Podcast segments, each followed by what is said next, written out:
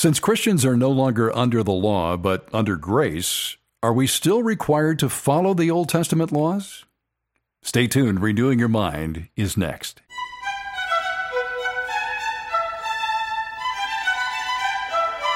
The difficulty in answering that question rises from the fact that at least some aspects of the Old Testament law have been nullified. At the same time, Jesus told us that he didn't come to abolish the law, but to fulfill it. So, how do we square those realities? Here's Dr. R.C. Sproul from his series, God's Law and the Christian. Recently, I had the opportunity to teach a course to men who were studying for their Doctor of Ministry degree in the seminary. And in the opening day of that course, I sprang a pop quiz on them, which of course is the bane of every student in every classroom. I asked them in the opening moments of the class to take out a piece of paper and number from 1 to 10. And then I proceeded to give them one question. I said, please write down on this paper the Ten Commandments in order. And after sufficient time had elapsed, we had them check their papers. Mercifully, I didn't collect them and asked them simply to grade themselves and discovered that 20% of these pastors who were working on their doctor's degree in ministry were able to get all of the Ten Commandments in order. 80% were not able to do it. And about 50% of them were able to name all 10, but were not able to do it in order. Now, you may want to take that same test right now, unless you're driving down the thruway somewhere. At least in your own mind, see if you can think through the Ten Commandments and give them in order or at least be able to name them all. I've done this frequently at conferences with large groups and found out that less than 10% of the people that I've asked this to in large groups were able to name all 10, not to mention in order, but just to name all 10 of the 10 commandments. That means that in my little universe, 90% of the people I've asked this question are not able to give the Ten Commandments in their entirety. And I found that somewhat striking, indeed astonishing.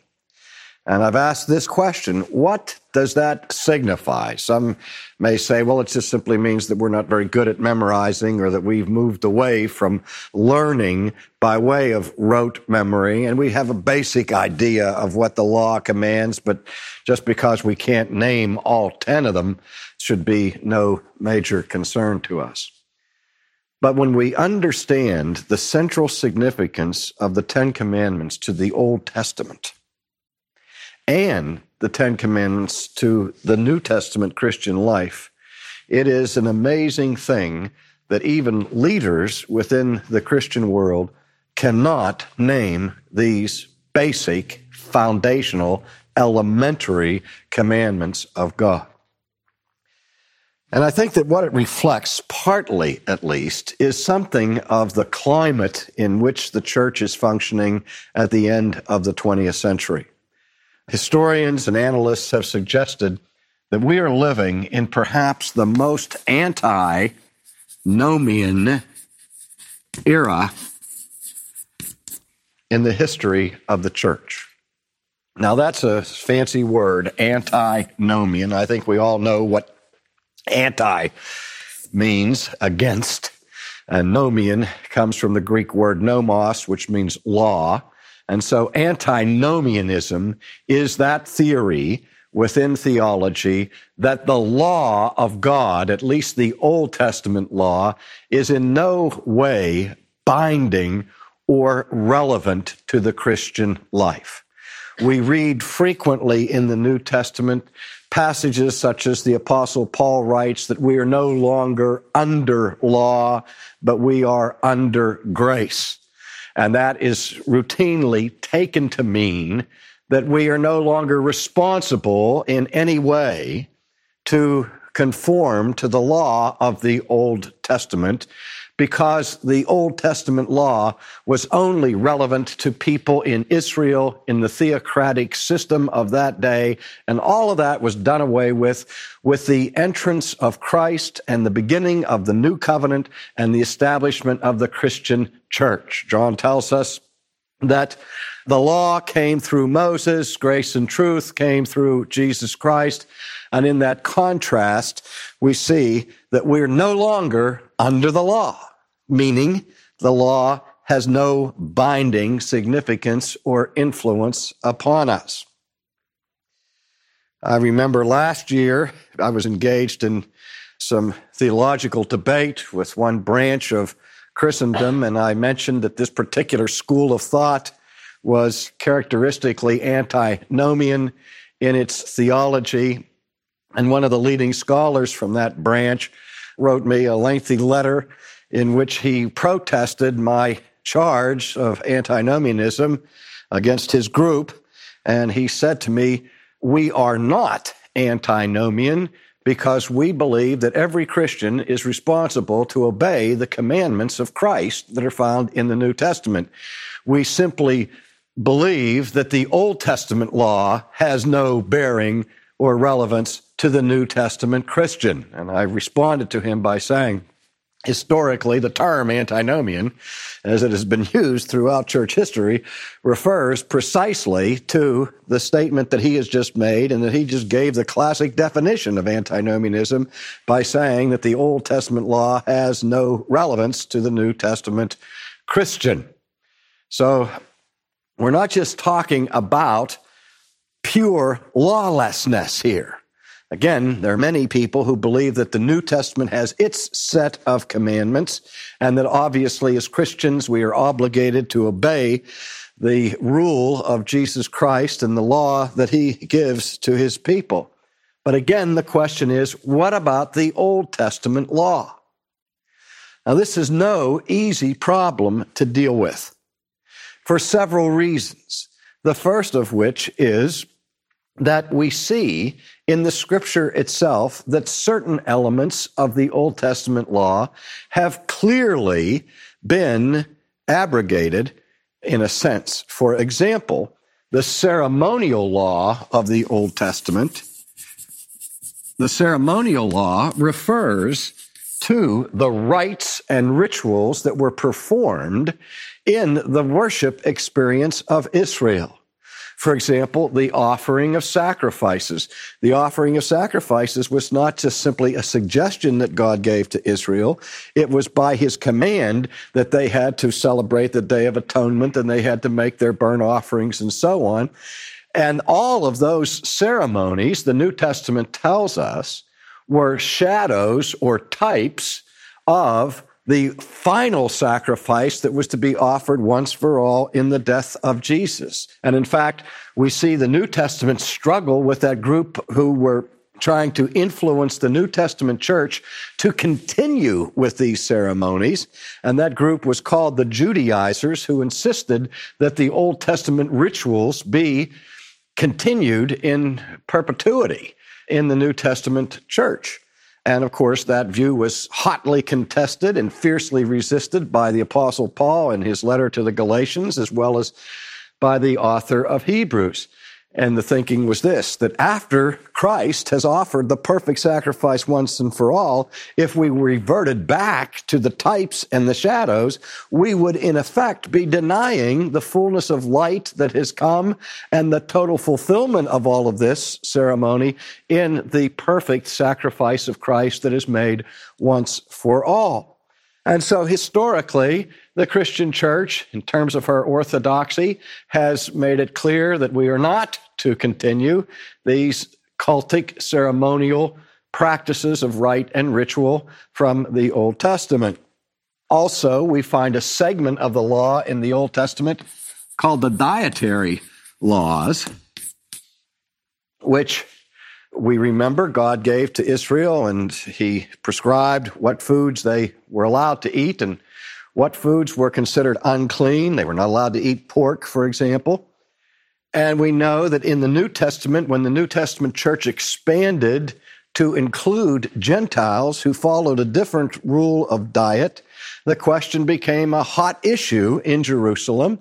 And the first ecumenical council of the church was the Council of Jerusalem that's recorded in Acts 15, where this question of diet was brought up. And Peter had had the vision whereby Christ had told him not to declare unclean things that he has now made clean.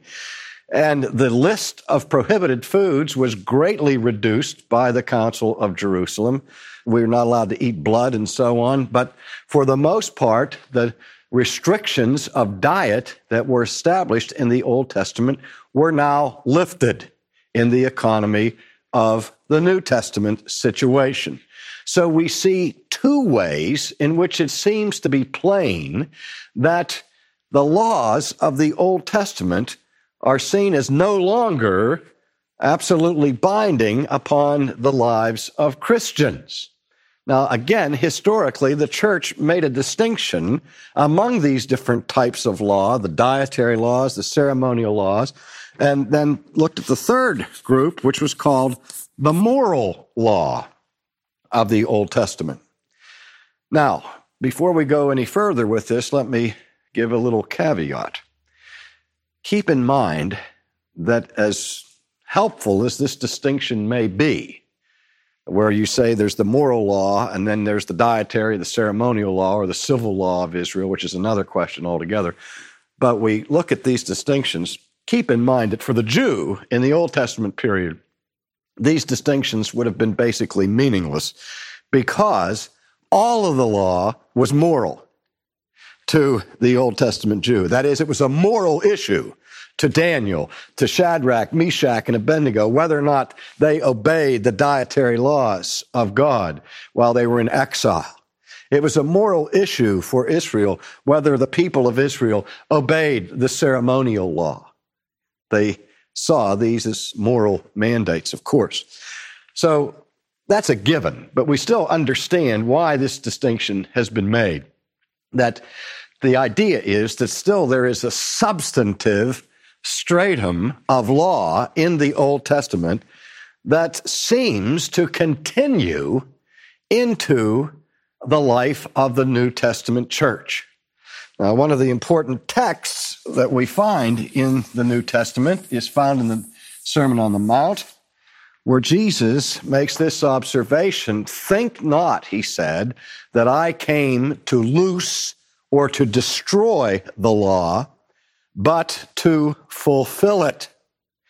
Now, in the same regard, the Apostle Paul, when he speaks in glorious terms of how we have been redeemed from the curse of the law and that we are no longer under the law, he's careful to warn us against jumping to the very conclusion that antinomians do namely that we have disestablished the law and completely removed the law from any consideration to the life of the Christian. He says that the law is not a bad thing, that the law is holy, and that the law is to be established. And the whole tenor of the apostolic writing of the New Testament in James, for example, when he talks about the royal law of obedience in the teachings of Jesus himself, where many of the Old Testament laws are reiterated for the benefit of the Christian church, we see that the substantive content of the moral law of the Old Testament still has a vitally important place in the New Testament community. But again, the question is, what is that place? Now, this was a question during the Reformation period, and one of the most significant and important contributions to the Reformation that was made by John Calvin in his Institutes of the Christian Religion was his exposition of what he called the threefold use of the law. The threefold use of the law. In other words, what Calvin was saying is that there are three distinct ways in which the Old Testament law is very useful to the New Testament Christian. three distinct ways. And he differed at some fine points from Luther on this, but Luther also believed that the law had a significant role in the life of the Christian.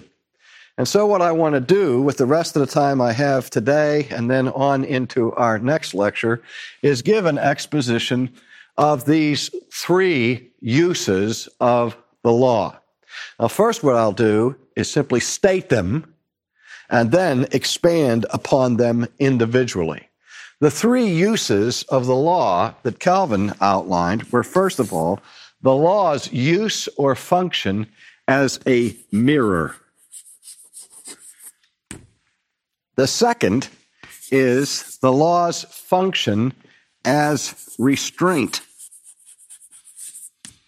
And the third use, which is called simply in theology the tertius usus, that's the Latin for third use. The tertius usus of the law, which Calvin saw as the most important, was what we regard as the revelatory use or function of the law, the revelatory function of the law. Well, let's look at them now in order, beginning with the first use of the law as a mirror. Well, what Calvin had in mind here was this that we have to understand that the law of God is not something that exists abstractly, hanging suspended somewhere in the distant universe, east of the sun and west of the moon. It's not that God had to go to a heavenly mountain and climb the mountain and receive from some greater God tablets of stone by which God himself was called to be obedient, but rather the source for the Old Testament moral law is found in God Himself. Now, that raises a question that was a fierce question in the Middle Ages. And that is the question is God Himself outside of the law, or is God Himself bound by some greater law? And that controversy was called the ex lex controversy. I said ex lex, not ex lax, right? Ex lex means outside of or apart from law, lex. Lex means law. And the idea was this Is there some law above God to which God owes obedience and allegiance? That is, does God function sub lege? is God under law himself?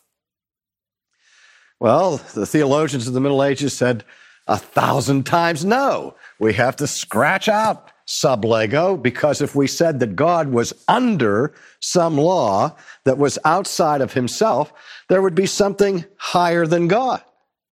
And that something higher than God would have to be God, and God would no longer be God so that there's no law outside of God that imposes obligation upon him. Well, if that's the case, wouldn't it follow then that God is lawless? He can do whatever he wants. If he is not sub lege, then he must be ex lex. He must be outside of all law and can act in an arbitrary, capricious or whimsical manner without any sense of order.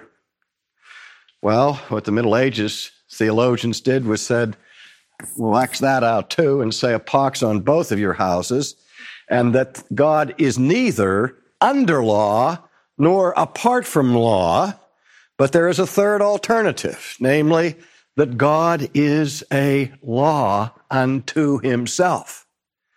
Now, how does that differ from being ex lex? What that means simply is that the behavior of God is never lawless. The actions of God are always in conformity to the law of God's own nature, His own character, which is inherently righteous, which is eternally holy. All of His actions come forth according to who He is. Now we'll look at that more fully in our next session.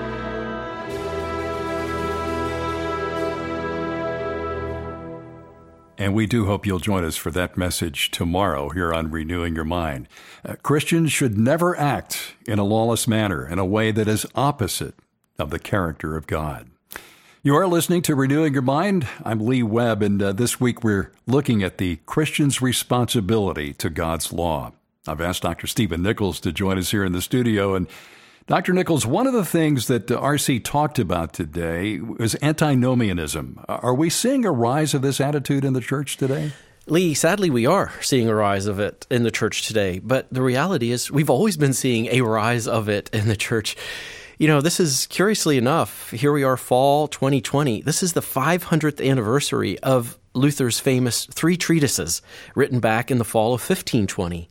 And one of those was on Christian liberty. And if you were to ask Luther, uh, hey, Dr. Luther, is there a rise of antinomianism in the church today? He would say yes. Uh, and here we are in 2020 saying the same thing. You know, Lee, uh, probably one of the most abused notions both in culture and in the church today, is the notion of freedom. We so misunderstand that. And when we misunderstand it politically or culturally, well, we're headed for trouble. And when we misunderstand it spiritually or theologically within the context of the church in our Christian life, well, we are definitely headed for trouble.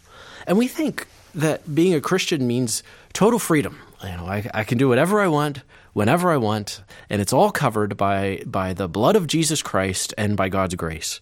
And even the Apostle Paul said it is for freedom that Christ has set us free. That's right, Lee. And so I think that that tension that we see sometimes between the freedom and the law, we don't know how to hold it together. And we do have Christians who are legalistic, right? And they, they fall on that side of law. But we have many Christians who are libertarians and they fall on that side of freedom.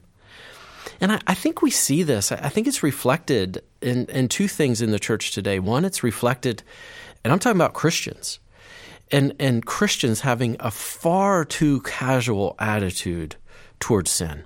I mean, here we are talking about God's law, right, in these teaching series, and recognizing that sin is missing the mark and falling short of obeying and keeping God's law.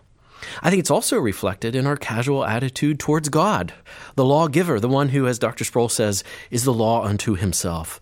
And sadly, Lee, that shows up in our lack of worship. And I'm not just talking about one hour on Sunday morning. I'm talking about our whole life as worship before God and obedience to Him. And so the answer to the question, is there a rise in antinomianism today? The answer is sadly yes. And the solution, the, the, the uh, prescription here for the cure is for us to once again put ourselves right into the center of God's Word and let God's Word infiltrate and penetrate our minds and work its way out through our lives. Thank you, Dr. Nichols. And uh, that's exactly why we're making this series available uh, to our listeners today in 15 messages. Dr. Sproul shows us how the Old Testament law harmonizes with our lives today under the new covenant.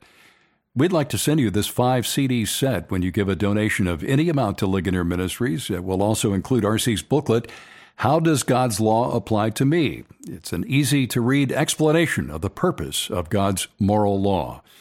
We'll send you both resources when you give a donation of any amount today. You can find us online at renewingyourmind.org or you can call us with your gift at 800 435 4343.